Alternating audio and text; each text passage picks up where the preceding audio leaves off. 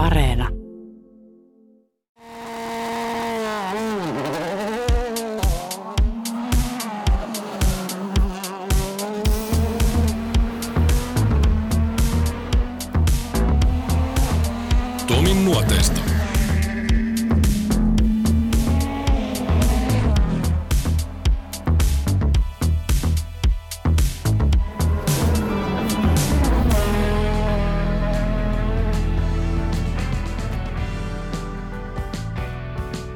Mitsubishi Ralliart Finland. Kaikki rallipiireissä vähänkin olleet tietävät, mistä on kysymys.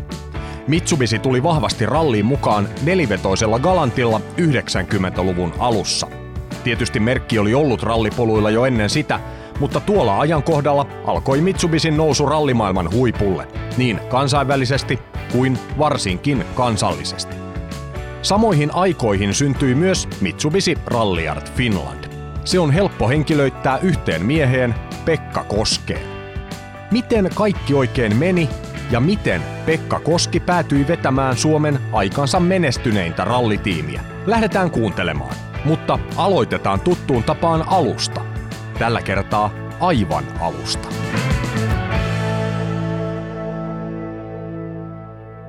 Mähän synnyin keskosena seitsemän viikkoa etuajassa. Sitten kävi parin elinviikon jälkeen ilmi se, että mulla on vatsassa joku jotenkin suolet solmussa. Kaksi viikkosta keskosta kun leikataan, niin mahdollisuudethan on niin kuin 50-50. Professori Matti Sulasmaa oli niin taitava silloin, että hän, hän pystyi sen tekemään. Vaan myöhemmin äitini kertoi, että siinä leikkauksessa sattui jotakin, siis sydän pysähtyi tai jotain. Ja tota, sitten jollakin lääkkeellä sitten saatiin niin kuin poika pysymään elossa. Joskus hän sitten sitä vähän, vähän humoristisesti kertoi, että, että kyllä hän on kyllä sitä mieltä, että siinä meni lääkkeet sekaisin, että sun kohdalla sinne meni kyllä bensaa sinne suonistoon. Mä sitten sanoin vähän äidille sietovia, hemmetin onnellinen, ettei se ollut pirtuu. Mä sitten olisi voinut käydä paljon huonommin. Et sekin, että on petrolipää, niin vielä käy, mutta jos, on, jos se on sitten jotain muuta, niin sitten voi olla, että ura olisi ollut toisen näköinen. Onko se tosiaan tämä polttomoottoriasia, tai tuossa kun sä sanoit, että bensa meni suoniin, niin onko se ollut sulle ihan selvää siitä asti, kun sä muistat, että jotain näissä laitteissa, mitkä pärisee ja kulkee, niin on viehättänyt? On ehdottomasti, ja, ja mähän kun joku kysyi multa, että mistä sä oot syntynyt kotoisin, mä sanoin aina, että mä mistään kotoisin. Helsingissähän mä oon syntynyt, Hesalainen mä sillä tavalla olen, mutta ennen kuin mä osasin kävellä, niin, niin me muutettiin Amerikkaan, Rochesteriin, jossa sekä isäni että äitini opiskeli lääketiedettä. Äitihän oli itse asiassa yksi lastenpsykiatrian uranuurtajia Suomessa. Ja isä puolestaan teatterimieltymystensä sijasta niin, niin innostui hampaiden oikomiseen ja Faija itse asiassa toi oikomisopin Suomeen.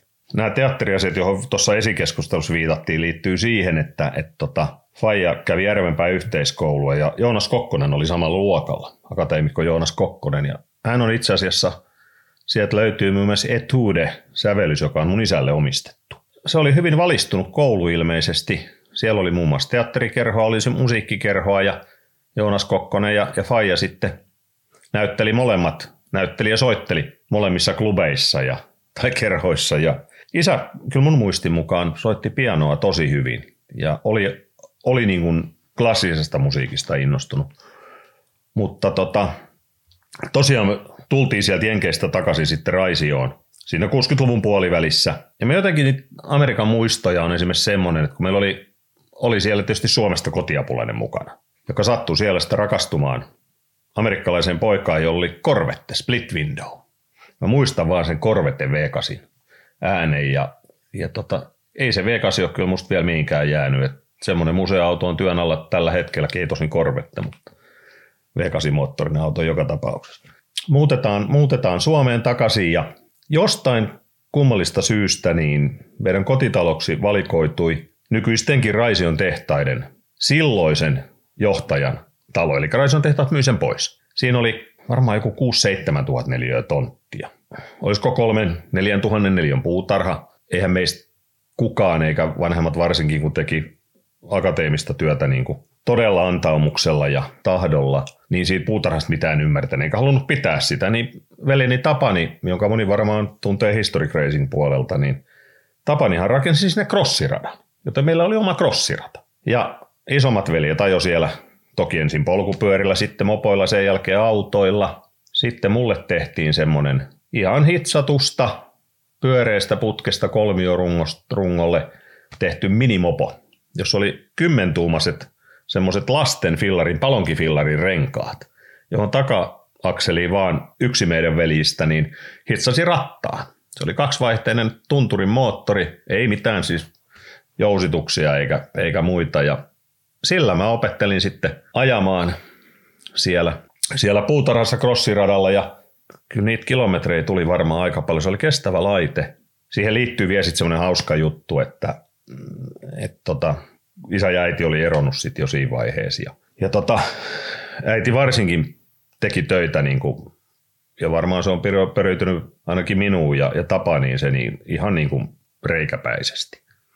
Meillä oli sitten kotiapulainen kaksi kertaa viikossa, joka piti taloa kunnossa ja siis nyt eletään 60-luvun puolta väliä. Ei oikeastaan tämä rouva ehkä tajunnut sitä, että, että ei semmoisella rekisteröimättömällä laitteella niin saa kyllä mennä maantielle, eikä varsinkaan jos on alle 15. Hän oli hyvin taitava leipoja, hän tarvitsi paljon kananmunia. Ja hän lähetti mut aina läheiseen kauppaan, Aallon K-kauppaan, jossa meillä oli tili. Siellä oli muuten sitten myöskin bensapumppu, se oikein pumppu, pumppu. Sieltä sai samalla lähettyä vähän minimopoon bensaa. Ja mähän pääsin sinne sillä lailla, että siinä himan lähellä meni sitten Turkunaan oli junarata ja siinä oli tämmöinen vesijättöalue, tavallaan siis sateen aiheuttama vesijättöalue, jota oli pidetty varmaan niin kuin ratapenkkana, se oli tehty. Siitä pääsi oikaisemaan Raision tehtaiden alueelle ja sieltä sopivasti kiertelemällä niin pääsi noin niin kuin suurin piirtein avarasti katsottuna pois yleisiltä teiltä sinne K-kauppaan. Ja, mutta se loppui se munienhakureisu kyllä sit vähän sillä tyhmästi, kun oli jotkut vieraat sinne kotiin tulos. Edillä oli paljon näitä akateemisia vieraita siellä. Siellä usein kokouksia pitivät ja, ja sinne piti kotiapulaisen sitten leipoa jotakin. Ja ei se leipominen onnistunut, kun ne ei enää neljättä kertaa siellä Aallon K-kaupassa myynyt mulle munia, kun mä olin kolme kertaa saanut kaikki jo rikki siinä kotimatkalla, kun mä räppäsin tulemaan sillä jousittamattomalla. Ja mitä enemmän meni munia rikki, niin sen kiireempi ja sitä vähemmän ne pysyi niin kuin ehjänä. Niin sitten siihen tuli sellainen pikku tauko sen yleisellä tiellä ajamiseen. Sanomista tuli. Kyllä siitä nykyaikana sanottaisiin rakentavaa palautetta. Mutta eikö teillä ollut siinä Raision pihalla joku oma crossirata autolle? Oli, siis Tapsa rakensi siihen oman crossiradan autolle ja Tapsallahan oli 15-vuotinen Ford Prefecti, jolla sitten, mä oikeastaan muita niitä kavereita tunne, mutta Seiralan Kimmo mä muistan, joka siis nyt on Rela Racingissa vahvasti edelleen mukana ja oli Tapsan bestiksiä ja ihan siitä saakka ja no edelleen. Kimmo siinä oli ja, ja muutamia muita, muita niitä nuoria jannuja sitten semmoisia 5-16-vuotiaita. Ja siinä ne ajoi sillä prefektillä sitten kilpaa siellä meidän puutarhassa ja, ja vähän vissiin sitten muuallakin siitä mä uskon, että sitten Broidille tämä autourheiluinnostus jäi ja kyllähän mä paljon seurasin hänen esimerkkiään. Hänhän itse asiassa ajo ihan tuohon 2015-16 saakka niin Historic ratasarjaa ihan sen alusta saakka. Ja aidolla Lotus Cortinalla, jota hänellä itse asiassa oli kaksi. Toinen oli replika ja toinen aito. Ja hänellä on kyllä vakaa suunnitelma ajaa edelleen tänä vuonna ja pitää lisenssi, lisenssi voimassa. Ja ja Liukkosen Juhan kanssahan siinä meni sillä tavalla Tapsalle ne kisat, että jompikumpi melkein aina voitti sen yleiskilpailun, että joko Juha tai, tai Tapsa, että se on tosi taitava kaveri oli ajaa. Mutta sitä ennen oli mikroautoaika, jolloin hän oli muun muassa maajoukkueessa, jossa ajoi Mikael Sundström ja josta mä taas opin tunteen Mikon. Salon Mikan mä opin tunteen sitä kautta, että kun Broidi oli Japanissa töissä komennuksella, niin Salon Mika oli siihen aikaan Japanissa. Ja Salon Mikasta ja meidän Tapsan perheestä tuli niin kuin läheiset. Ja sitten yhdellä lennolla Japaniin mä katsoin, että Salon Mika istuu tässä. Siis tämä oli jo sitten, elettiin pitkälle 90-lukua, niin kuin Mitsubishi aikaan. Meni sitten sanoa, että, että, tota, että, joo, että mä oon Tapsan pikkuproidi. Ja siitä, siitä jälkeen me ollaan oltu kavereita. Kyllä se todellinen herätys moottorurheilijan tuli saa Jarnon kautta. Niin Saarisen Jarno. Prätkä Joo, prätkä, prätkä siis. Jarnohan nuoremmille tiedoksi niin on, on ainoa, joka on voittanut maailmanmestaruuden Eli 72 voitti kaksi ja puolikkaiden maailmanmestaruuden ja ainoa, joka voitti Giacomo Agostinin. 73, eikö anteeksi, samana vuonna oli sitten kolme puolikkaas kakkonen. Valitettavasti sitten 73 menehtyi Imolassa. Montsassa. Anteeksi, Montsassa, joo, totta. Ja kyllähän me kundit siitä kylältä, niin kuka polkupyörällä, kuka mopolla, niin kuin vaan joku sai jostain tietää, että moottoripyöräharjoitukset on Artukaisissa, johon siis oli parikymmentä kilsaa meiltä himasta. Niin kyllähän me mentiin kattoon sinne, että jos me nähtäisiin Jarno, ja joskus jopa nähtiinkin. Ja hän kävi jonkun verran siellä Artukaisissa.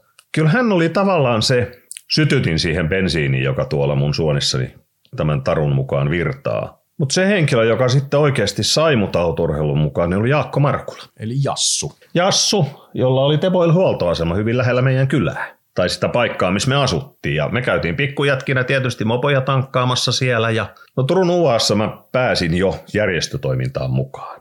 Mutta sitten kun tuli ajokorttiaika, niin Anteeksi, Turun moottoriseurassa pääsin järjestötoimintaan mukaan, koska oltiin kaksipyöräisistä, mutta Turun UAhan liittyminen tuli sitten sitä kautta, kun mä pääsin kesätöihin, kesätöihin Turun autotarvikkeeseen ja siellä oli, oli itse asiassa kartanlukija Jani Laaksosen isä duunissa ja sitten, sitten tuota Ingmanin iska, vahva, erittäin vahva autosuunnistusihminen ja, ja nyt jo valitettavasti pois nukkunut. Ja nämä kaksi kaveria sai mut sitten innostumaan, että tuun niin seuratoimintaan mukaan. Ja siitä mä pääsin niin kuin seuralehteen eli tuolaiseen avustajaksi ja myöhemmin päätoimittamaankin sitä, koska meillä oli, oli kyllä tuo läidin puolella suvussa oli, tota, oli enemmänkin tota sanomalehti taustaa, niin se oli yksi semmoinen oikeastaan urapolku kai, jota mulle kaavailtiin jossain vaiheessa, mutta se sitten, se sitten ei toteutunut, toteutunut siinä mittakaavassa tai siinä mielessä ehkä, kun se oli niin kuin mietitty, mutta kuitenkin toimittajaksi päädyin sitten. Turkuun 80 perustettiin ilmaisjakelulehti Aamuset, Ketosten omistama. Ja Mikko ja Keijohan oli toki niin kuin Tarukin kovia autoreilumiehiä, siis Tarua en, en koskaan oppinut tuntemaan. Mikon jonkin verran. Mä sain sitten tehdä aamusettiin joka viikko sivun tai aukamen liikennejutun tai moottorurheilujutun, koeajon, jotain näistä kolmesta tai kaikkia yhdessä. Ja sitä kautta sitten avautui syksyllä 83 mahdollisuus hakea Helkama-autoon. Se oli silloin markkinointi- ja PR-päällikkö sillä tittelillä ja, ja tuota, sillä tiellä mä nyt edelleen sitten olen tosin toisessa hienossa suomalaisessa perheyhtiössä eli Vehossa. Koski astui Helkama-auton palvelukseen, mutta ei suinkaan rallihommiin. Työtehtävät olivat jotain aivan muuta. Itse asiassa rallin ei edes pitänyt kuulua maahantuojan ohjelmaan enää millään tavalla. Eero Helkaman ensisanat Koskelle nimittäin olivat, että tässä firmassa ei enää ajeta rallia. Piste. Tämä oli hyvin selkeä, selkeä viimeinen kaneetti ennen kuin, ennen kuin tota, nuolastiin kuuna, kuulakärkikynän päätä ja pantiin nimet paperiin. Näin se kävi. Niin se historia vaan sitten muuttui, että 89 jo sitten ruvettiin ajamaan ja vähän aikaisemminkin ennen mun aikaani. Ralliart-toimintaahan oli. Esimerkiksi Eero Noukkala oli, oli isona tekijänä siinä, että Antero Laine ja Lasse Lampea jos tarjoneilla Suomessa. Mutta sitten kun tästä lähdettiin niinku kehittämään bisnestä, niin, niin se, oli, se on sitten jo niinku se, se toinen tarina ja se, missä mä astun kuvaan mukaan. Sä olit ollut duunissa jo useamman vuoden Mitsulla PR-markkinointiosastolla, mikä sä sanoitkaan se oli, siinä nyt tässä niin tittelillä ei merkitystä, mutta tämä Helkama-auton päätös siitä, että täällä ei rallia sitten tässä firmassa ajeta. Millä tavalla tämä homma sitten, koska Japanissahan lähti sitten ilmeisesti pyörimään tämä Mitsubishi Galantin kehitystyöt, niin mil, miten, miten tämä homma tuli Suomeen ja miten tämä asia lähti pyörimään siihen suuntaan, että yhtäkkiä Helkamalla sitten alettiinkin taas kiinnostua, että tämä voisikin tämä ralli olla ihan hyvä markkinointijuttu? No se oikeastaan kaikki lähti keväältä 88. Oltiin lehdistön koeajomatkalla koeajamassa Galant VR4, joka oli siis siinä vaiheessa vain Japanin markkinoille tarkoitettu auto. Siellä tuli tiettäväksi, että tehtaalla on kovat ambiitio tämän ryhmään. He laski, että siinä voi olla liiketoimintaa. He perusti, tai itse asiassa se oli jo perustettu, mutta asetti Ralliart Inkin johtoon semmoisen kaverin kuin Akira Kondo – joka oli aikaisemmin Mitsubishi Motors Corporationin Global Communication Director, eli vastasi kaikesta markkinoista koko maailmassa. Hän näki, niin kuin, että tässä on myöskin kaupallinen mahdollisuus. Se jäi vähän niin kuin itämään se asia.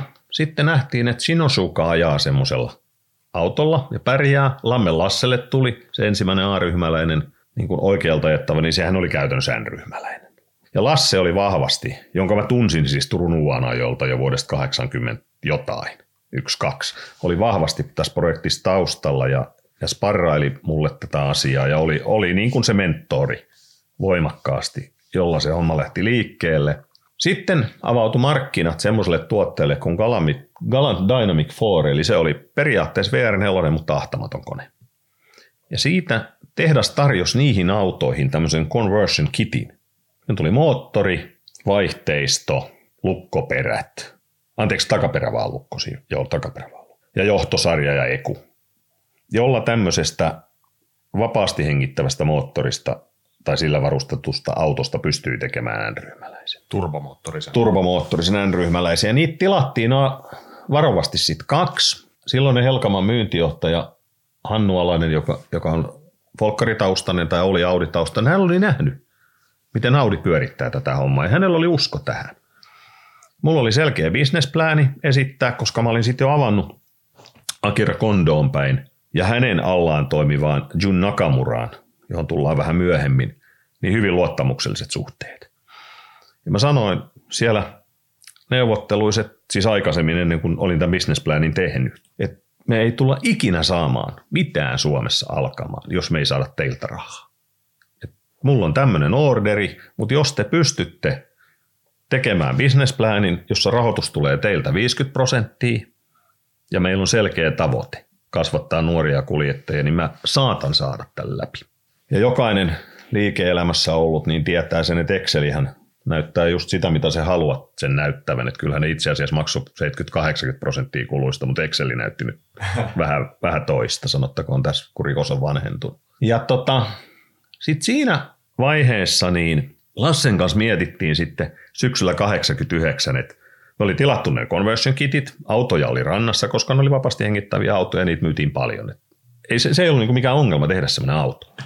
Kuka voisi olla se kuljettaja? Ja Lasse sanoi, että, että nyt, nyt tota, ollaan ihan hiljaa tästä jutusta. Ei, eipäs pidetä mitään meteliä. Et tota, siinä käy nimittäin niin, että tämä auto tulee olemaan aika nopea, ja jos markkinat haistaa sen, että me ollaan aloittamassa jotakin Helkaman puitteissa, niin niiden lanssioiden arvo laskee saman tien. Me tehdään karhunpalvelus kaikille. Mutta katsotaan niistä lanssiakundeista joku. Ja että Kumpumaan Arto olisi hyvä.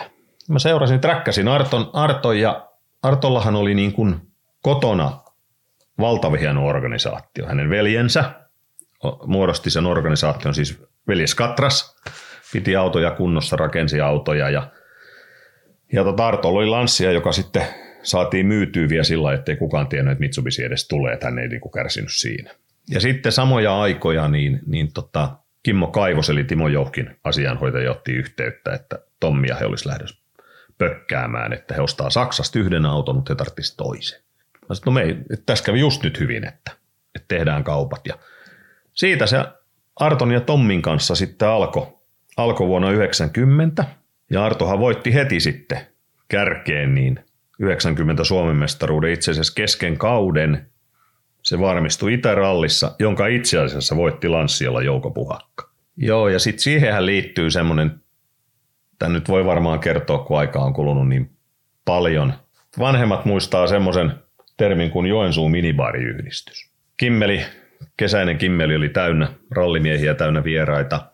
No me oltiin voitettu se ensimmäinen mestaruus. Michelin tiimi oli todella vahva silloin. Luomalla Riitta veti sitä aivan ultraupeasti. Riitta sitten totesi, että tämä on hieno juttu, että, että näin kävi, että tulkaa hänen huoneeseen, että jos menette syömään jotain, niin otetaan aperitiivit siellä. No siellä oli sitä jengiä sitten jo vähän enemmänkin ja siellä istuttiin sitten aika pitkään ja siinä kävi sillä lailla, että siinä kävi sitä jengiä niin kuin, mitä mä sanoisin, karusellina. Ja se Riitan huoneen alkuperäinen minibaari oli tyhjä. Olli Männistö vainaa tulee huoneeseen ja avaa sen minibaari ja sanoo, että eihän täällä ole mitään. Laittoi sen kiinni, avasi sen uudestaan ja potkasi lampun rikki, sun ei ole enää valoakaan. Olli Männistä oli Saarepää Esan Kyllä, ja aivan fantastinen ja. kaveri. Ja, ja veropohjalainen. Ja, ja tota, Markolla Jassun poika Sami oli mukana. Sami oli silloin ehkä 15-16, nohee, virkeä kaveri. Ja Sami keksi, että no jos täällä kerran tätä väkeä on, niin hän nyt ajattelee, että hän palvelee, niin Rämäsen Harri istui siinä yhdellä tuolilla ja Harrilta oli tippunut avain taskusta, huoneen avain. Sami nappasi sen mitään sanomatta, haki nokkakärryt ja toi sinne huoneeseen minibaarin. Rämäsen huoneesta. Sami tuota noin, niin haki niitä muutamista muistakin huoneista. Jos mä nyt ihan oikein muistan, että oli kahdeksan minibaaria siellä.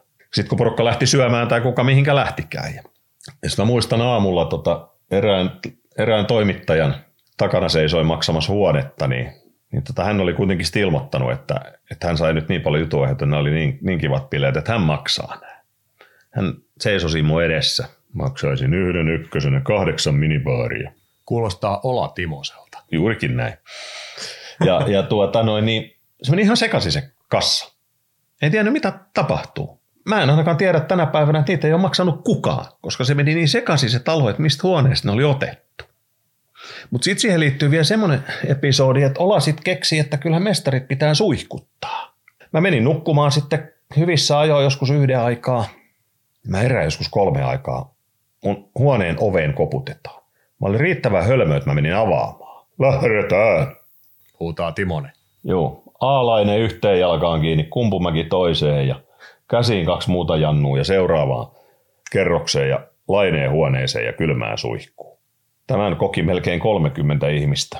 Sen yön aikana kaikki niin kuin ymmärsi sen, mutta se sveitsiläinen lääkäri, jolla ei ollut mitään tekemistä sen rallin kanssa, niin se oli kohtuullisen vihainen. Se oli hyvä, ettei siitä tullut, tullut sille porukalle oikeus toimia, mutta se oli 90-lukua se. Siis tämä suihku suihkurykmentti haki jonkun aivan random sveitsiläisen lekurin kanssa. No kato, kun se hermostui se respan mimmi siitä, kun Sami meni aina vaan hakemaan huoneen niin se varmaan antoi väärä huoneen vahingossa, kun kysyi aina, että onko tämän ja tämän ja tämän, mikä sen huone on. Ja, tai se avaimin mennyt hakemaan, vai kysymään, niin sitten se varmaan hermostui se mimmi. Että. Mä muistan muuten hämärästi tämän story joskus nuorempana kuulee, niin jolla, jossakin muodossa, mitä suihkuhomma ja Joensuut, nämä soittaa mulle jotain kelloa. Mä en tiedä, onko Laine tai Timonen sitten Olavainaa tämän kertonut joskus. Joo, kyllä se, se, oli, se, oli ehkä, se oli sitä aikaa. Joo. Ei tänä päivänä someaikana se ei olisi mahdollista, mutta onneksikin kosteaa, mutta kivaa sekin on koe. Se oli hauska aikaa. Joo, mä olin nuori poika silloin, tai parikymppinen.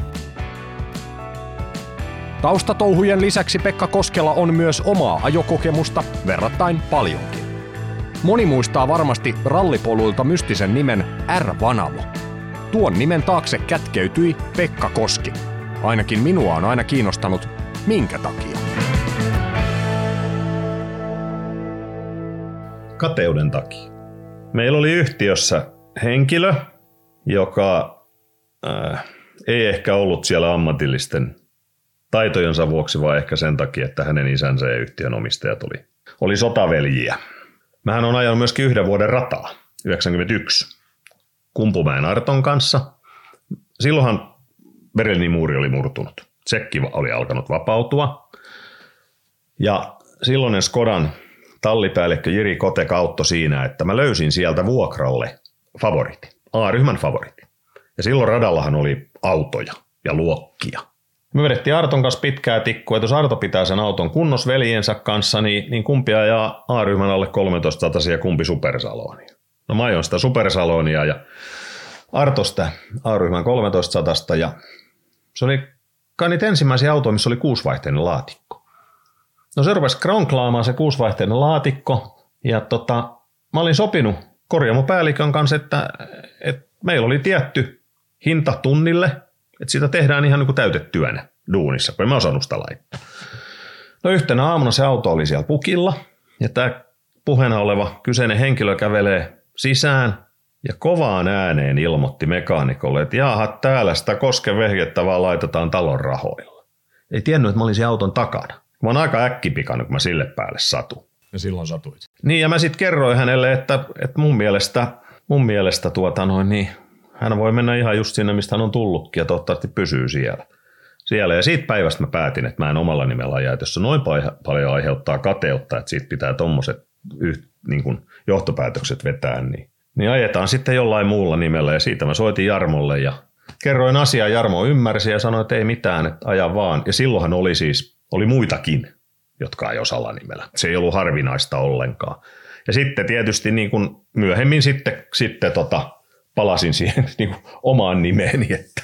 Mistä, sä, mistä tämä R. Vanamo tulee? R on mun, mä olen Risto-Pekka ja Vanamo on taas mun äitini tyttönimi. No niin, tässä on ihan logiikka. Joo, ei se, ei se, jo, se ei niin kuin kukkasiin eikä vihanneksiin liity mitenkään se suku. Joo, ja sitten sit siihen liittyy vielä se, että mä en asemani vuoksi voinut niin kuin hakea yhteistyökumppaneita. Koska jos mun autos olisi lukenut jotain, joka on millään tavalla tekemisissä maahantuoja tai jälleenmyyjän kanssa, niin tämä kateus olisi tullut sieltä. Sitten olisi puukotettu niin kuin kahdella terällä selkää. Sen takia mun autossa ei ollut koskaan mitään mainoksia. Kartturin puoleltakin on kokemusta. Niitä nyt ei ole kenties syytä käydä läpi askel askeleelta, mutta yksi tarina on pakko nostaa pöydälle. Tallinna-ralli vuonna 1988. Tuolloin kisaan sai osallistua ensimmäistä kertaa länsiautoilla, joskin moottoritilavuus oli rajattu 1600. Nolla-autona kisassa nähtiin silloin vielä Viron poluilla varsin harvinainen Mitsubishi Pajero, Paris Dakar-mallinen, jota ajoi Pertti Konsta Kärhä, kartturinaan Pekka Koski. Meidät pyydettiin sinne. Siis Syvälahden Antti pyysi, että menkää sinne, koska Tal, Eesti Auto, Autosport Lead oli avautumassa ja oli, he olisivat halunneet tästä kansainvälisen kilpailun.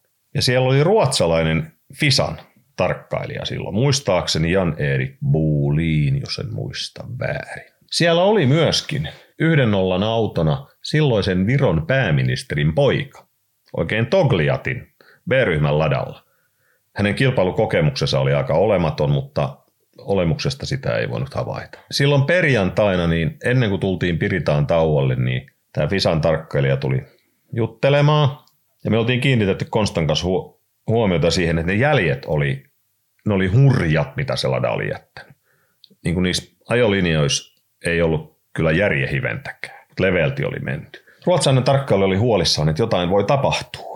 Ja hän kysyi, että mitä tämmöisessä maassa voi tehdä ja mitä täällä voi tehdä, ettei me kaikki jäädä tänne. Käänsin Konstalle sen asian ja Konsta mietti vähän aikaa ja sanoi, että sano sille, että hoidetaan pois ja tätä keskustelua ei ole sitten ikinä käyty. Sovittiin, että keskustelu ei ole ikinä käyty ja sitten mä sanoin sille vielä, että, että tota noin, niin, niin, mitä hyvänään tapahtuu, niin me ei ole tätä keskustelua käyty. Että me halutaan tästä maasta nimittäin pois kanssa joskus.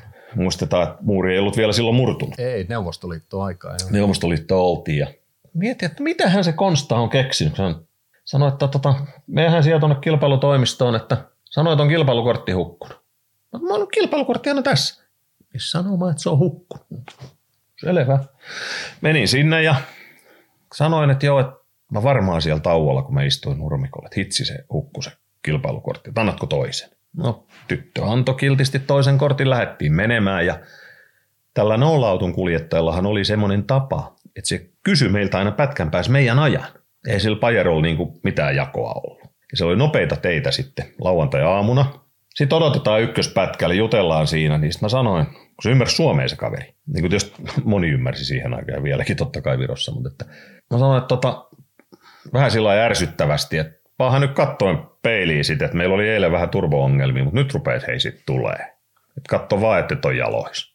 Katso mua sillä niin kuin miten nyt voi pääministerin poika siinä yhteiskunnassa katsoa ja, ja tota, ne oli hurjat ne jäljet. Vielä hurjemmat silloin ykkösellä. Sitten se tuli tota kysymään ykkösen päässä aikoja, niin se toinen kilpailukortti oli sitä varten, että mä raapustin siihen itse ne ajat ja otin semmoisen 45 sekkaa meidän ajasta veksi. Ja sitten vielä lisää lämpöä. Seuraavalla pätkällä sama juttu, raapasi jonkun 45-50 sekkaa pois. Et siis mehän oltaisiin periaatteessa oltu varmaan niin kuin luokkaa yleiskilpailu viiden joukossa ajalla. Ja kolmas pätkä, niin on pitkä suora ja S-mutkat siellä. Niin siellä se Togliatti oli mätipuoli ylöspäin. Ylöspäin tota ojassa pystyssä kaveri vahingoittumattomana ulkona autosta. Sitten se ruotsalainen Fisa-tarkkailija tuli tauolla kysymään, niin mä vaan taputin sitä selkää. Mä sanoin, job complete. Ei mitään.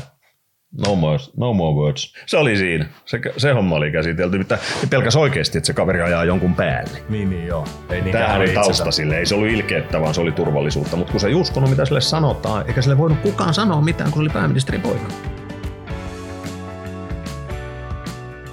Mitsubishi ei ollut ainoa merkki, mikä nousi rallisuosioon niin sanotuista Helkaman tuotteista 90-luvun alussa – Toinen oli selvästi harrastaja ystävällisemmän budjetin sallinut Skoda, jonka favorit-mallilla alettiin ajaa omaa sisäistä sarjaa eli tavallaan merkkiluokkaa. Tässäkin Koskella oli näppinsä pelissä.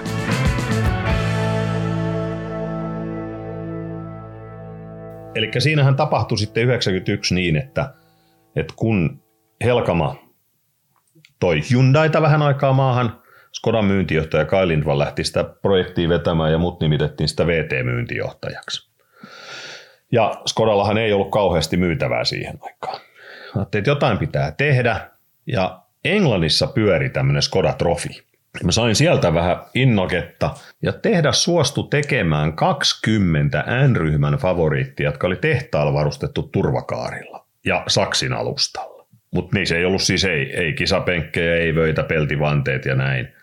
Ja Nikolas Keitel, eli siis Petskun pikkuproidi, rakensi, asensi sinne sitten Euroracingista ostetut penkit, vyöt, vanteet, ja ne myytiin hintaa 55 555 markkaa kilpailijoille. Ja Ahon Kilua oli henkilö, joka sai liekin tähän asiaan, koska mä pyysin sitten Kilua ottamaan niin kuin kopin siitä trofin toiminnasta.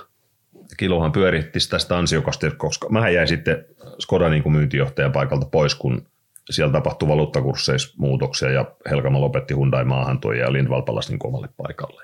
Se oli semmoinen yksi, yksi tota kiva vaihe, koska koska siinä sai vähän erilaisen perspektiivin tuommoiseen niin kuin erilaiseen harrastamiseen, jota Suomessa soisi olevan enemmänkin, jota tavallaan tämä V1600-luokka tänä päivänä tähtää. Että ei, ei kaikkien tarve ajatella, että, että ne pääsee maailmalle ja pääsee tehdaskuljettajaksi. Että riittää, kun on kivaa. Se oli aika voimissaan aina se Skoda Trophy-homma. Se, se oli ihaltava juttu. Siihen no, kilujakson kaikki kiinnostuneet kuulijat voi kuunnella, Joo. jos ette ole vielä kuunnellut Kalevi Aho, Kilu Ahon jakso, jossa hän kertoo aika paljon siitä, mitä siihen kaikkeen liittyy.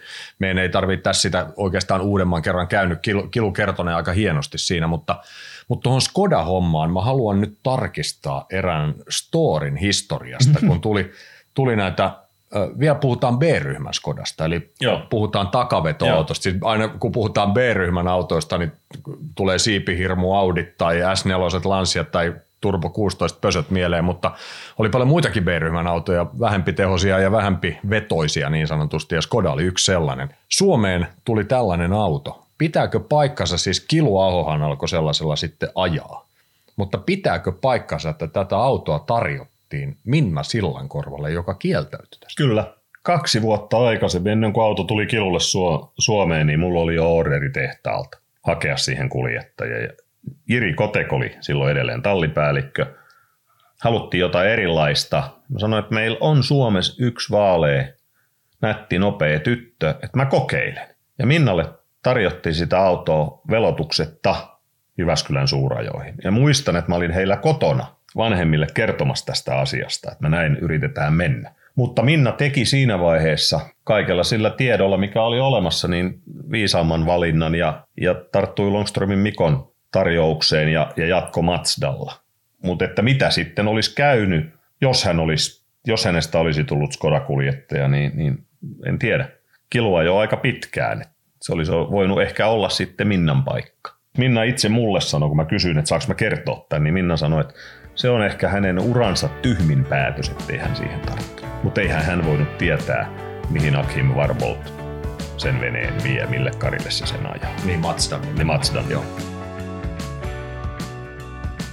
Ei tullut sillan korvasta Skoda-kuskia ja Mazdakin tosiaan hävisi rallimaailmasta lopulta vähin ääni.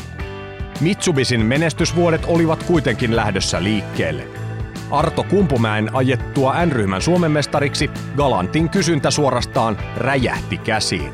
Kaikkien oli saatava sellainen, jos halusi menestyä.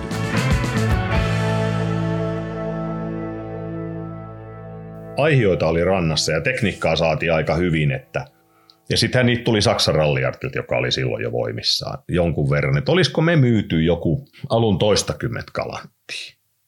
Kuitenkin vähemmän kuin 20. Kun siis missä niin, vaiheessa? Siihen heti si, niin kuin siihen, ei vaan siihen mennessä, kun Lanseri tuli sitten 93, ah, kun kaiken kaikkiaan mä myin, oliko se nyt 258 kilpa-autoa tämän urani aikana. Ja siihen liittyy sitten Puhakan Jokke, saatiin mukaan. Ja se alkoi muotoutua se toiminta sillä tavalla, että oli niin kuin aina, tai periaatteeksi tuli se, että oli yksi tosi nopea kaveri, josta ajateltiin niin, että, että tota, no niin kuin tavallaan se ykköskuljettaja, vaikka molemmilla oli täysin samat ehdot ja kaikki kohdeltiin täysin samalla tavalla. Siitä, siitä ei niin kuin ollut kahta sanaa. Ja, mutta et, toive oli se, että se ykköskaveri lähtisi siitä eteenpäin johonkin. Ja sitten tämä kaveri, joka on vähän myöhemmin tullut tiimiin, niin se nousi siihen ykköseksi ja siihen alle otetaan taas uusi kaveri. Parhaimmillaan meillä on niin kuin N-ryhmässä kolme kuljettajaa ja, ja Lasse sitten niin kuin tehtaan kuljettajana, mutta meidän lisenssillä siellä A-ryhmässä. Ja tätä tikapuu-systeemiä vietiin eteenpäin. Semmoinenkin palaveri on pidetty, että japanilaiset lensivät Teboilralliin Suomeen kuullakseen puhakalta, mitä muutoksia pitää Lanseriin tehdä. Marina hotellin siellä kokoustilassa Teboilin jälkeen, niin pidettiin semmoinen kilpailu, äh, kilpailu kuin tota palaveri, jossa sitten Jokke kertoo, että painoa pois ja lukko myös eteen ja, ja tämän tyyppisiä asioita. Ja Nakamura ja sitten paikalla ollut tekninen kaveri kirjoittaa kaiken ylös.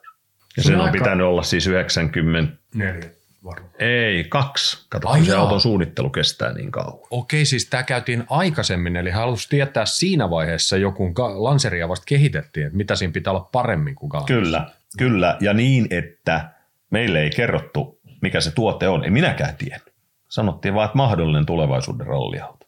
Ja, ja se tekninen dialogi jatkui niin kuin koko sen ajan vuoteen 2010 niin hyvin tiiviin. Suomalaisilla oli paitsi ehdottomasti Lassen kautta, mutta myöskin meillä, jotka pyörittiin täällä kotimaan nurkissa enimmäkseen, niin oli selkeä mahdollisuus siihen. Ja kun mä koitin tuossa niin katsoa, katsoa, että tota, ketä kaikkia siellä nyt, kenen kanssa, kaikki, kanssa on töitä saanut tehdä, niin, niin, niin tota, ja ketkä oli niin sopimuskuljettajia, niin, niin tota, no Tommi tietysti, Arto, Puhakka, Kytölehto, Latvala Jari, Juuso, Kankaa Juha, Paasosen Jani, Ampujan Jouni, Kuistilan Kaitsu, Rovanperä Harri, Tuohino Janne, Westerundi Heikki, Ketomaa Jari, Kosti Katajamäki, Marko Kakko, Kari Kivenne kalan aikana ja tietysti Juha Salo, joka, joka niin. silloin tuli sitten 2002. Joo. Ainakin nyt nämä. Nyt kumotaan yksi story, tai onhan tämä nyt varmaan miljoonaa kertaa kumottu, mutta kyllä mä nyt haluan tämän sunkin kanssa puhua tästä tämän asian, niin Galant, Mitsubishi Galant VR4 Joo. RAC-ralli, jotain, mitä se nyt onkaan, kun Vatanen on autolla mukana siellä, mutta oli nyt mikä hyvä. 8889. Niin, näitä aikoja, joka olisi luvun loppu. Ja muistan, säkin varmasti tämä haastattelu muistaa, että meillä on neljä, neljä, neliveto, nelipyöräohjaus, neljä ovea, mutta ei ole neljän kuskin palkkaa. Näin sanoo Ari Vatanen siinä. Joo. Mutta tästä, minkä mä otan näistä neljästä esiin, näistä neljästä nelosesta, on tämä nelipyöräohjaus. Ja tästähän silloin markkinointi osasto sanoi Mitsubisille, eli Pekka Koski, te käytitte sitä hyvinkin pitkälti silloin, että autossa myös on kääntyvät takapyörät. Mutta tämä, jos mä nyt on oikein ymmärtänyt, niin se oli kyllä ihan sana helinää. Että siviiliautoissa oli, mutta näissä kilpureissa ei ole. N-ryhmässä oli. Oliko mukaan? N-ryhmässä oli, oli, mutta ne kumit oli niin jäykät, että sehän ei kääntynyt kovin paljon. Ja mun mielestä se maksimikääntökulma oli puolitoista astetta. Tänä päivänä, kun tulee nelipyöräohjauksella varustettuja autoja, kuten esimerkiksi Mercedes-Benz S-luokka, niin se on joko 4,5 tai 10 astetta vanteesta riippuen. Toi oli maksimi puolitoista astetta ja, ja se oli vaan tarkoitettu niin kuin kompensoimaan sen auton pitkää akseliväliä kovavauhtisissa kaarteissa. A-ryhmässä se oli, mutta se oli teknisesti tehty niin, niin kuin kovilla, kovilla kumeilla ja sit myöhemmin tukivarsille, että ei se, ei se niin kuin kääntynyt. Mutta tästä tulee ihan sama juttu, niin kuin viskokytkin oli silloin autoissa. Jos sä tarkkaan luet N-ryhmän säännöt, tai silloin lukisit, niin vis- ja A-ryhmän, viskokytkimessä piti olla nestettä. Siis auton tiettyjä nesteitä hän ei voinut vaihtaa, ja viskokytkinhän on nestekytkin. Siellä pitää olla nestettä. Ei kukaan sano, mitä nestettä se on. Jos sä laitat sen Loctiteen täyteen, niin ei kauheasti luista, mutta nestet on. Mutta se pitää paikkansa, että ei, ei niissä myöhemmissä ollut enää nelipyöräohjausta. Mutta hyvä markkinointikeino se oli. Oli ja, ja se oli sen auton USB silloin. Miten hei se meni se Mitsun homma sitten, koska nyt tietysti, jotta me ei sekoiteta mahdollisesti joidenkin kuulijoiden ajatuksia tästä, kun puhutaan Mitsubishi ralliartista ja puhutaan kotimaan tiimistä, niin moni voi ajatella, että nyt oli tiimi, oli maahantoja, jolla oli autoja, johon palkattiin kuljettajia. No näinhän se ei mene tietenkään kotimaan tasolla, mutta tiedätkö tämmöinen ajatus joo, tästä näitä, näitä, tulee? Näitä juttuja, juttuja kuulee edelleen, joo. Joo, mutta se, se, että on se sitten juttu tai ei, mutta semmoinen harhakäsitys äkkiä voi tulla, että se on ollut näin mutta eihän millään maahantuojalla ole koskaan ollut varaa palkata kuljettajia ajamaan, vaan kuljettajathan hommaa itse autonsa ja sitten maahantuoja kyllä tukee jopa Joo. taloudellisesti tätä hommaa. Eikö se näin ollut teillä Mitsubishi? Joo, se oli ihan selvä asia. Siis mä ehdottomasti kiistän sen, että meillä olisi ollut enää yhtään autoa. Ei, ei ikinä. Ensimmäistäkään autoa ei omistettu, ei edes huoltoautoa. Siellä oli yksi Galant VR4 varaosa-autona 90-luvulla, mutta se oli mun oma henkilökohtainen omalla rahalla ostettu auto, josta revittiin muun muassa kuulereita kilpureihin sitten, kun sattui huonosti käymään, kun mähän olin aina pätkän päässä odottamassa, kun silloin huollot oli pätkien jälkeen. Joo, ei missään tapauksessa siis kuljettajat sai euromääräisen tuen ja varaosista alennusta ja tietysti se viestinnällisen tuen, joka me pystyttiin luomaan ja se markkinoinnillisen tuen. Ja tota, jos tilanne olisi ollut se, että meillä olisi jotain tavaraa ollut omistuksessa, niin 90-luvun lop- lopun lamassahan se olisi vedetty punakynällä koko projekti mm. ohi. Kaksi lamaa se kesti ja se lähti kaikki siitä, että, että Japani tuki. Meillä oli ihan selvästi näyttää, että me saadaan nuoria kundeja maailmalle. Koko ajan tuli periaatteessa puolet budjetista Japanin päästä. Mutta se liiketoimintahan kasvoi niin paljon suuremmaksi, kun parhaimmillaan mä myin 36 autoa pelkästään. Rafun tilastojen mukaan parhaimmillaan oli 140 autoa käytössä. Niin mä muistan, että se oli, se oli tota, lähelle 10 miljoonaa markkaa se kilpailutoiminnan liikevaihto, ja se ei, niinku, se ei työllistänyt yhtään henkilöä. Se ei ollut mikään osakeyhtiö tai tytäryhtiö. Se tehtiin omasta ilosta ja omalla ajalla. Muistan sellaisenkin hetken, kun oli näitä ikäviä YT-neuvotteluja 90-luvulla, kun siellä kovasti luottamushenkilöt YT-neuvotteluissa oli kyseenalaistanut kilpailutoiminnan ja ilmoittanut, että se pitää lopettaa, että se on niin kuin yksi ehto jollekin asialle. Ja silloinen, tota, oliko se silloinen yhtiön juristi vai, vai talousjohtaja sanonut, että nyt, tota, nyt kannattaa vähän tutustua lukuihin ennen kuin avaa suunsa. Että mä luulen, että se homma maksaa teidänkin palkka. Koska siitähän jäi parhaina vuosina niin, niin tota, pari kolme miljoonaa markkaa voittoa firmalle, joka lähti vaan siitä, että varausia meni niin paljon. Niin se jälkimarkkinointi oli tietysti hurjaa, eli varausien myynti ja nämä hommat. Oliko se teidän yksin oikeus? Oliko kaikki varaosat teidän kautta? Ei, ei. Mitä se meni? Se oli sen niin kuin oikeastaan kruunun jalokivi koko tässä asiassa. Kun päästiin Lancer-kantaan ja alettiin autoja saada vapaammin ja niitä alkoi mennä enemmän ja suosio kasvoi, niin silloinhan kävi selväksi, että täytyy rakentaa dealer-verkosto erikseen kilpailutoiminnan ympärille. Sehän toimi aikaisemmin jälleenmyyjien kautta vaihtelevasti, missä liikkeessä oli sitten autorheilusta kiinnostunut varaosapuolen kaveri ja siellä se toimi ja toisessa se ei, ei olisi voinut vähempää kiinnostaa. Ja mä näin siinä hirveän ison juridisen peikon.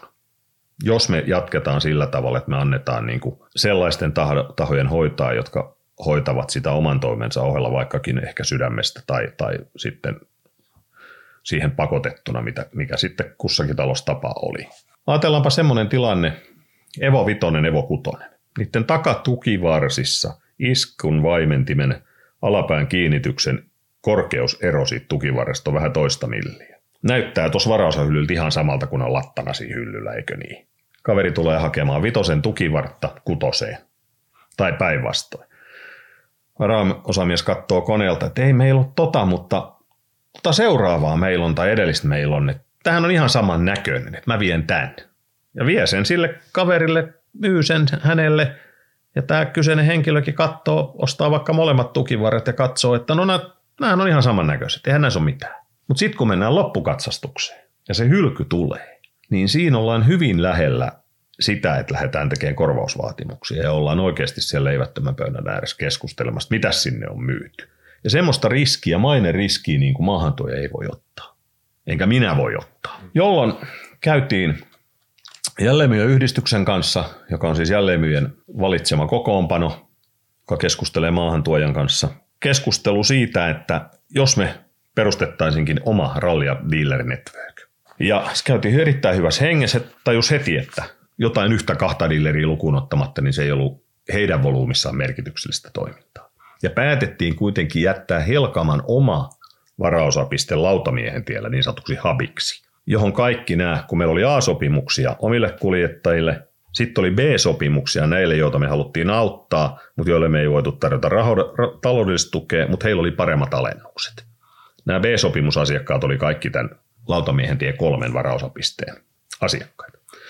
Ja sitten syntyi semmoinen, että, että siinä oli viiden liikkeen networkki, Printsport, Räikkösen Eero, Helkamäen Tuomas Lohjalla ja myöhemmin sitten RRllä, ne oli vähän samaan aikaan, Asumaan Pekka Alavudella ja Mäkelän Kake tuolla Akaassa.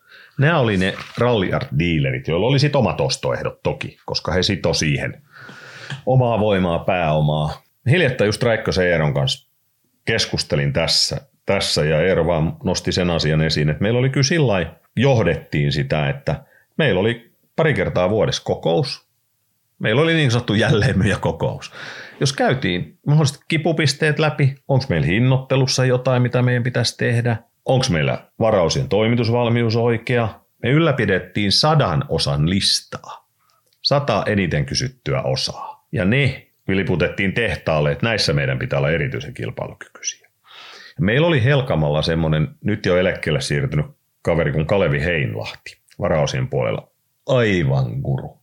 Ja niin asiakaslähtöinen kuin vaan voi olla. Hän oli näissä kokouksissa mukana ja hän piti huolen siitä, että varastot oli niin kuin sen mukaisesti, ettei me varastoida turhaa rahaa, koska sitäkään ei haluttu. Ei haluttu investoida varastoon, joka ei liiku, vaan sen kaman piti oikeasti liikkua.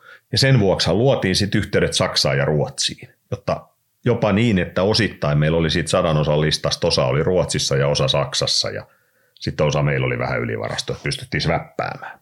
Heilainen Kalevistahan on semmoinen hyvä, jonka vanhemmat kuljettajat muistaa totuus, että tunturiralli oli aina semmoinen, missä meni puskureet, niin kuin itsekin siellä ajaneena muistat. Kalevi oli niin taitava kaveri, että hän katsoi säätiedotusta.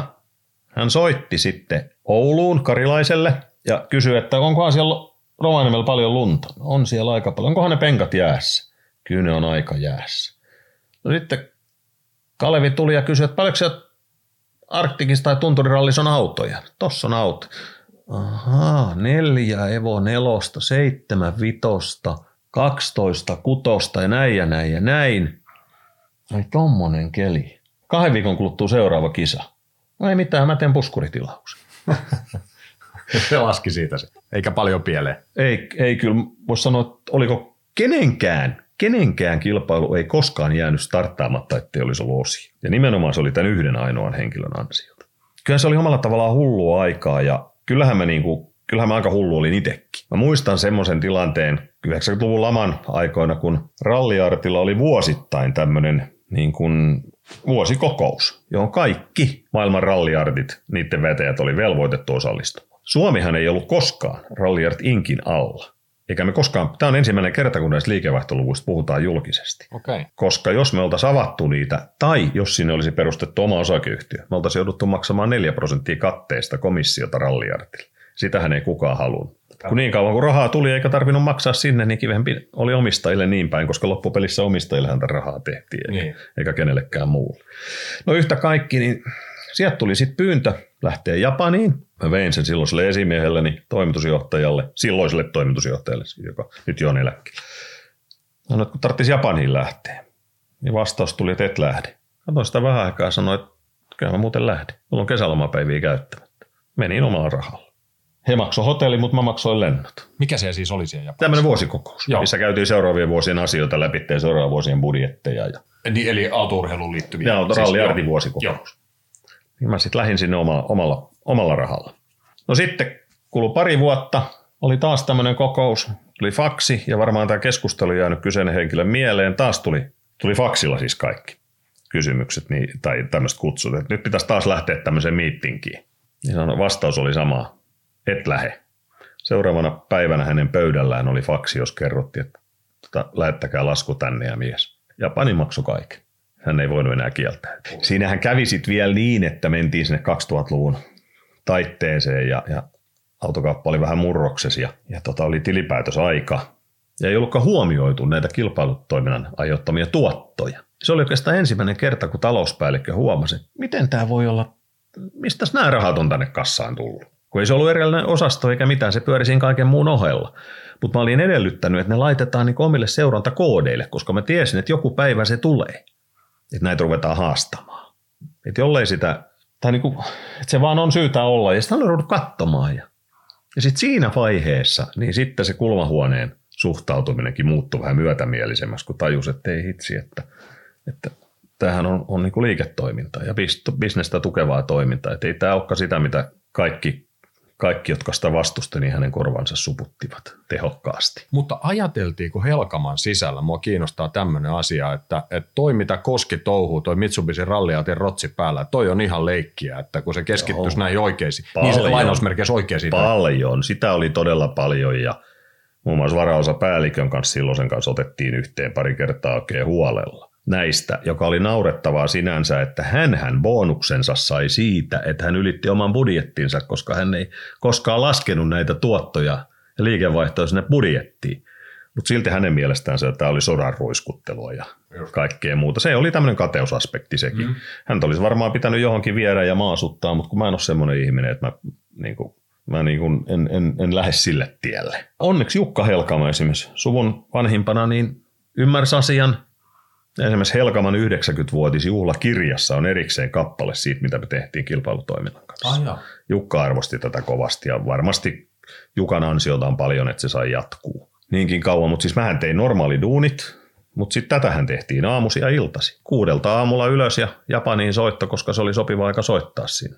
Ja illalla kun tuli kotiin lankapuhelimesta, niin sitten soitettiin kuljettajille. Et mähän jopa jossain vaiheessa mulle oli kielto, että älkää soittako mulle työpäivän aikana. Että, että Mä en halua puhua näitä niin normaalin duunin aikana, että mulla on ihan tarpeeksi sitä muutakin työtä. Kyllähän ne, kyllähän ne pitkiä päiviä oli, oli sitä kautta, mutta oli ne kyllä opettavaisia. Erittäin opettavaisia monessa, monessa mielessä. Urheilussa korostuu monesti yksi asia, jopa yksilölajeissa. Joukkue. Tai ehkä yksilölajeissa enemmänkin tiimi – olkoon se sitten urheilija ja valmentaja. Ralli on periaatteessa yksilölaji, vaikka autossa onkin kaksi henkilöä ja auton ympärillä vielä enemmän. Kuski ajaa kelloa vastaan.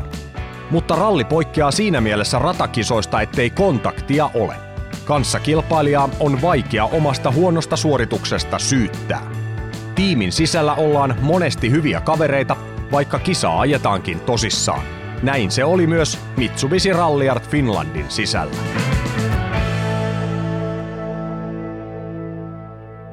Se oli hieno porukka. Mun mielestä aivan makeinta oli se yhteishenki. Mutta siellä oli kuljettajia, joita mä en olisi ikinä ottanut tiimiin. En koskaan. En vaikka ne olisi ollut ainoita ihmisiä maailmassa. Ei välttämättä sen takia, että niissä olisi ollut jotain vikaa.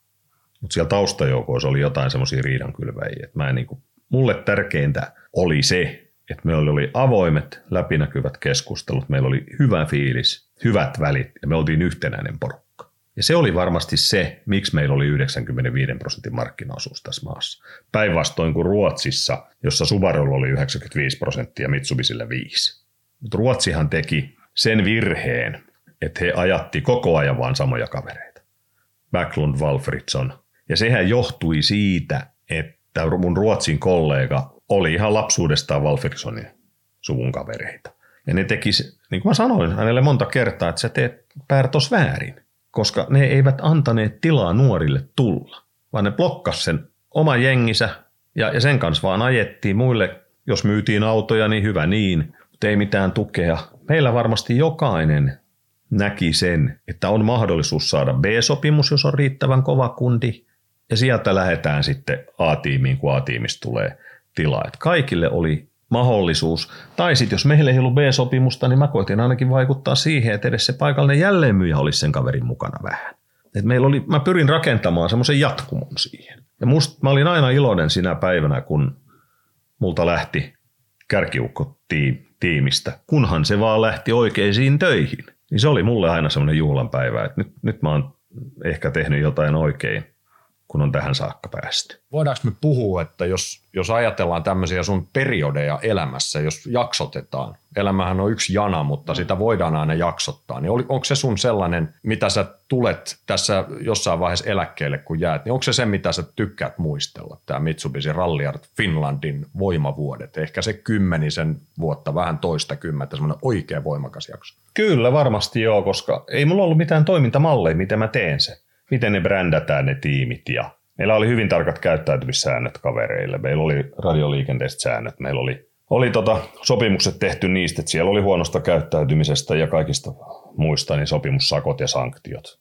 Ei mulla ollut mitään mallia siihen, että, että itse mä sen kehitin, että siinä mielessä mä oon niin iloinen, iloinen siitä. Ja johtihan se voimavuosi sitten siihen, että mä sain viitisen vuotta tehdä maailmalla valmennushommia muiden maiden Mitsubishi-kuljettajille oman, oman firman kautta.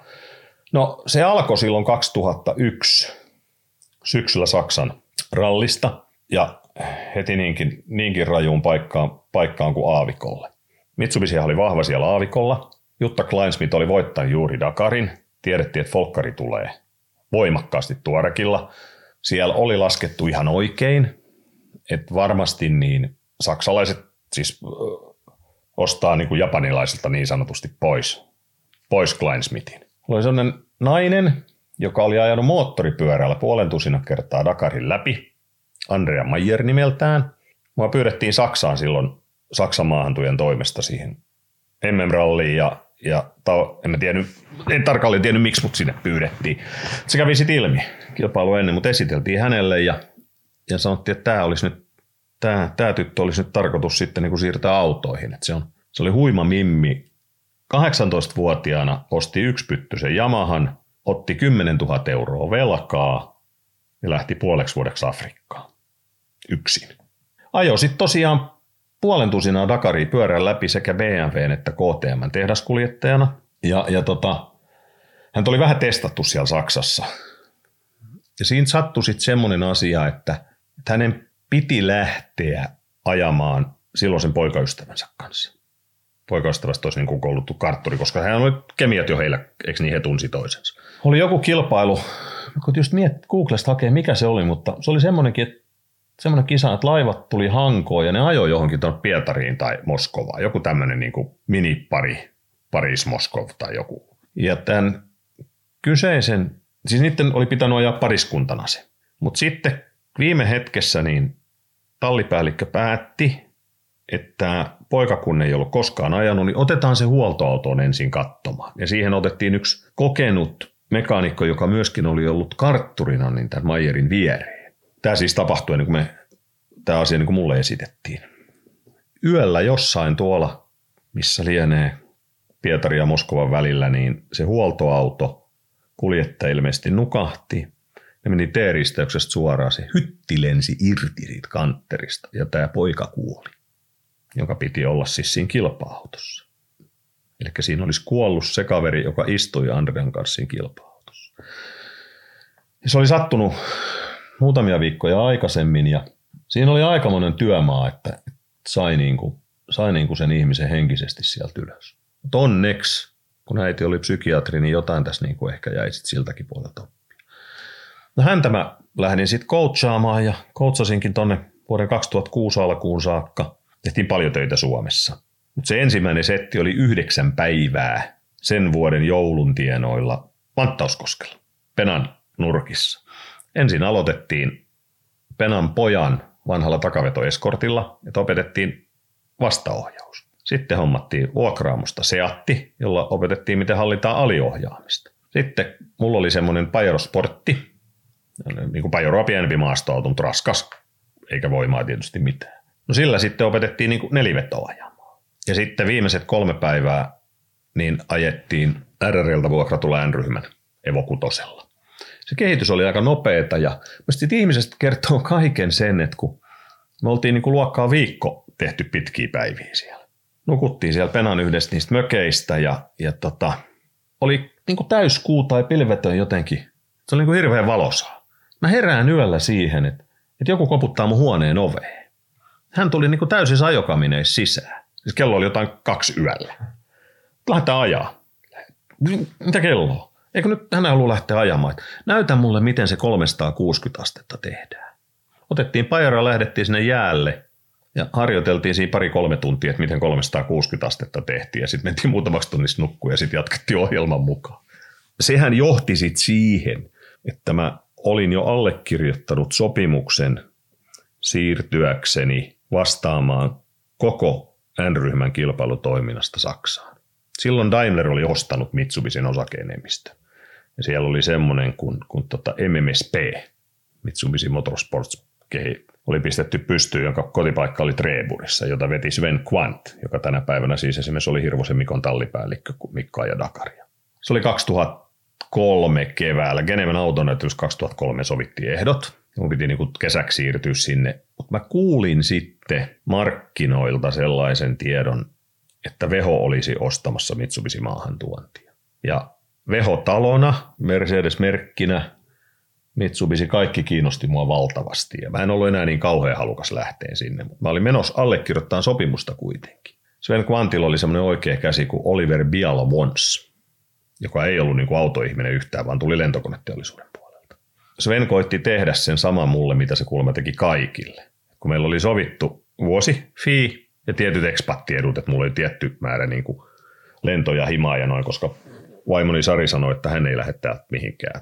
Noora oli just kolme vanha ja Juho oli menossa kouluun että, ja yksi hullu oli menossa maailmalle. Että, että en mä tiedä, ei siinä varmaan olisi hyvin käynyt sit siinä hommassa, mutta onneksi vaimo oli viisaampi kuin minä. Ja sitten siinä kävi niin, että, että siellä oli kolme asuntoa mulle varattu. Mä kävin katsomassa ne kaikki. Ja jotenkin mulla tuli siinä niin kuin asuntokierroksella mieleen, kun se oli niin yhtenä päivänä kävi asuntokatto ja seuraavana päivänä oli sopimuksen allekirjoitus, että ei, ei tämä ei ole nyt tämä juttu. Mulle lyötiin paperi nokan eteen, missä oli 20 000 euroa pienempi palkka, mitä oli sovittu. Se oli toinen kerta, kun mä kimahdin oikein kunnolla. Nousin pöydästä, mä revin sen paperi. Sä tilaa taksi. Tämä oli tässä. Siihen oli jo sitten Stuart Billington, oli kakkosmies, joka oli ProDrivella tehnyt samaa hommaa, britti. Ja ne otti Stuartin siihen nopeasti sitten. Stuarthan jatkoi sitä hommaa niin kauan, kunnes Ralliart lopetettiin ja siirtyi sitten Ralliart Middle Eastin palvelukseen ja veti siellä toistakin vuotta sitä hommaa. Et ne sai paremman kundin siihen oli paremmat verkostot niin kuin ihan varmaan. Et mun mielestä se oli kaikille onnekas, onnekas tapahtuma, että mä mennyt sinne.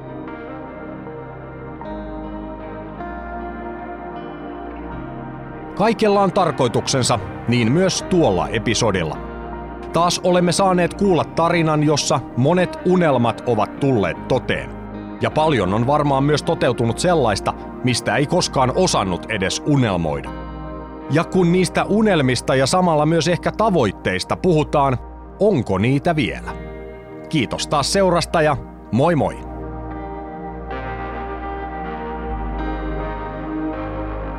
Ei mulla oikeastaan ole, ole sillä tavalla unelmaa, mutta kyllä mä toivon, että mä pystyn antamaan vielä panokseni siihen, että Autorun kansallisen keskusliiton viestinnästä tehdään versio 2.0, että se rupeaa oikeasti toimimaan.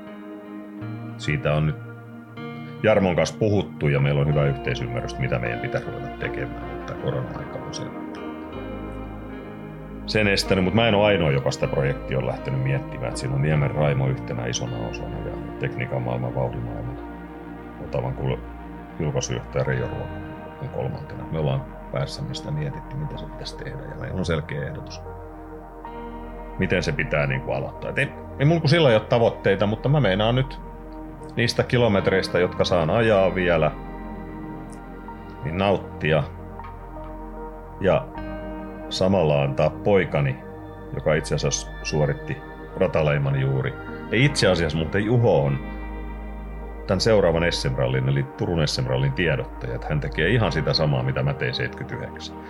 Mutta sillä edellytyksellä, tai samalla ei siinäkään ollut isä auttamassa. En mä oon häntä auttanut mitenkään. Hän on kaikki nämä tehnyt itse. Tehän on pari muun Suomen kärkikuljettajan tiedottaja hoitaa printtimediaa. Siis muun työn ohella ja opiskelun ohella. Toki se ei ole hänen hommansa. Hommansa hän opiskelee ja tekee töitä siinä samalla. Mutta ehkä se on sitten, niin kuin hän joskus sanoi, että hän on niin paljon kuullut autoopelusta iltaisin kotona puheluita. Jotain hänenkin on ollut pakko oppia.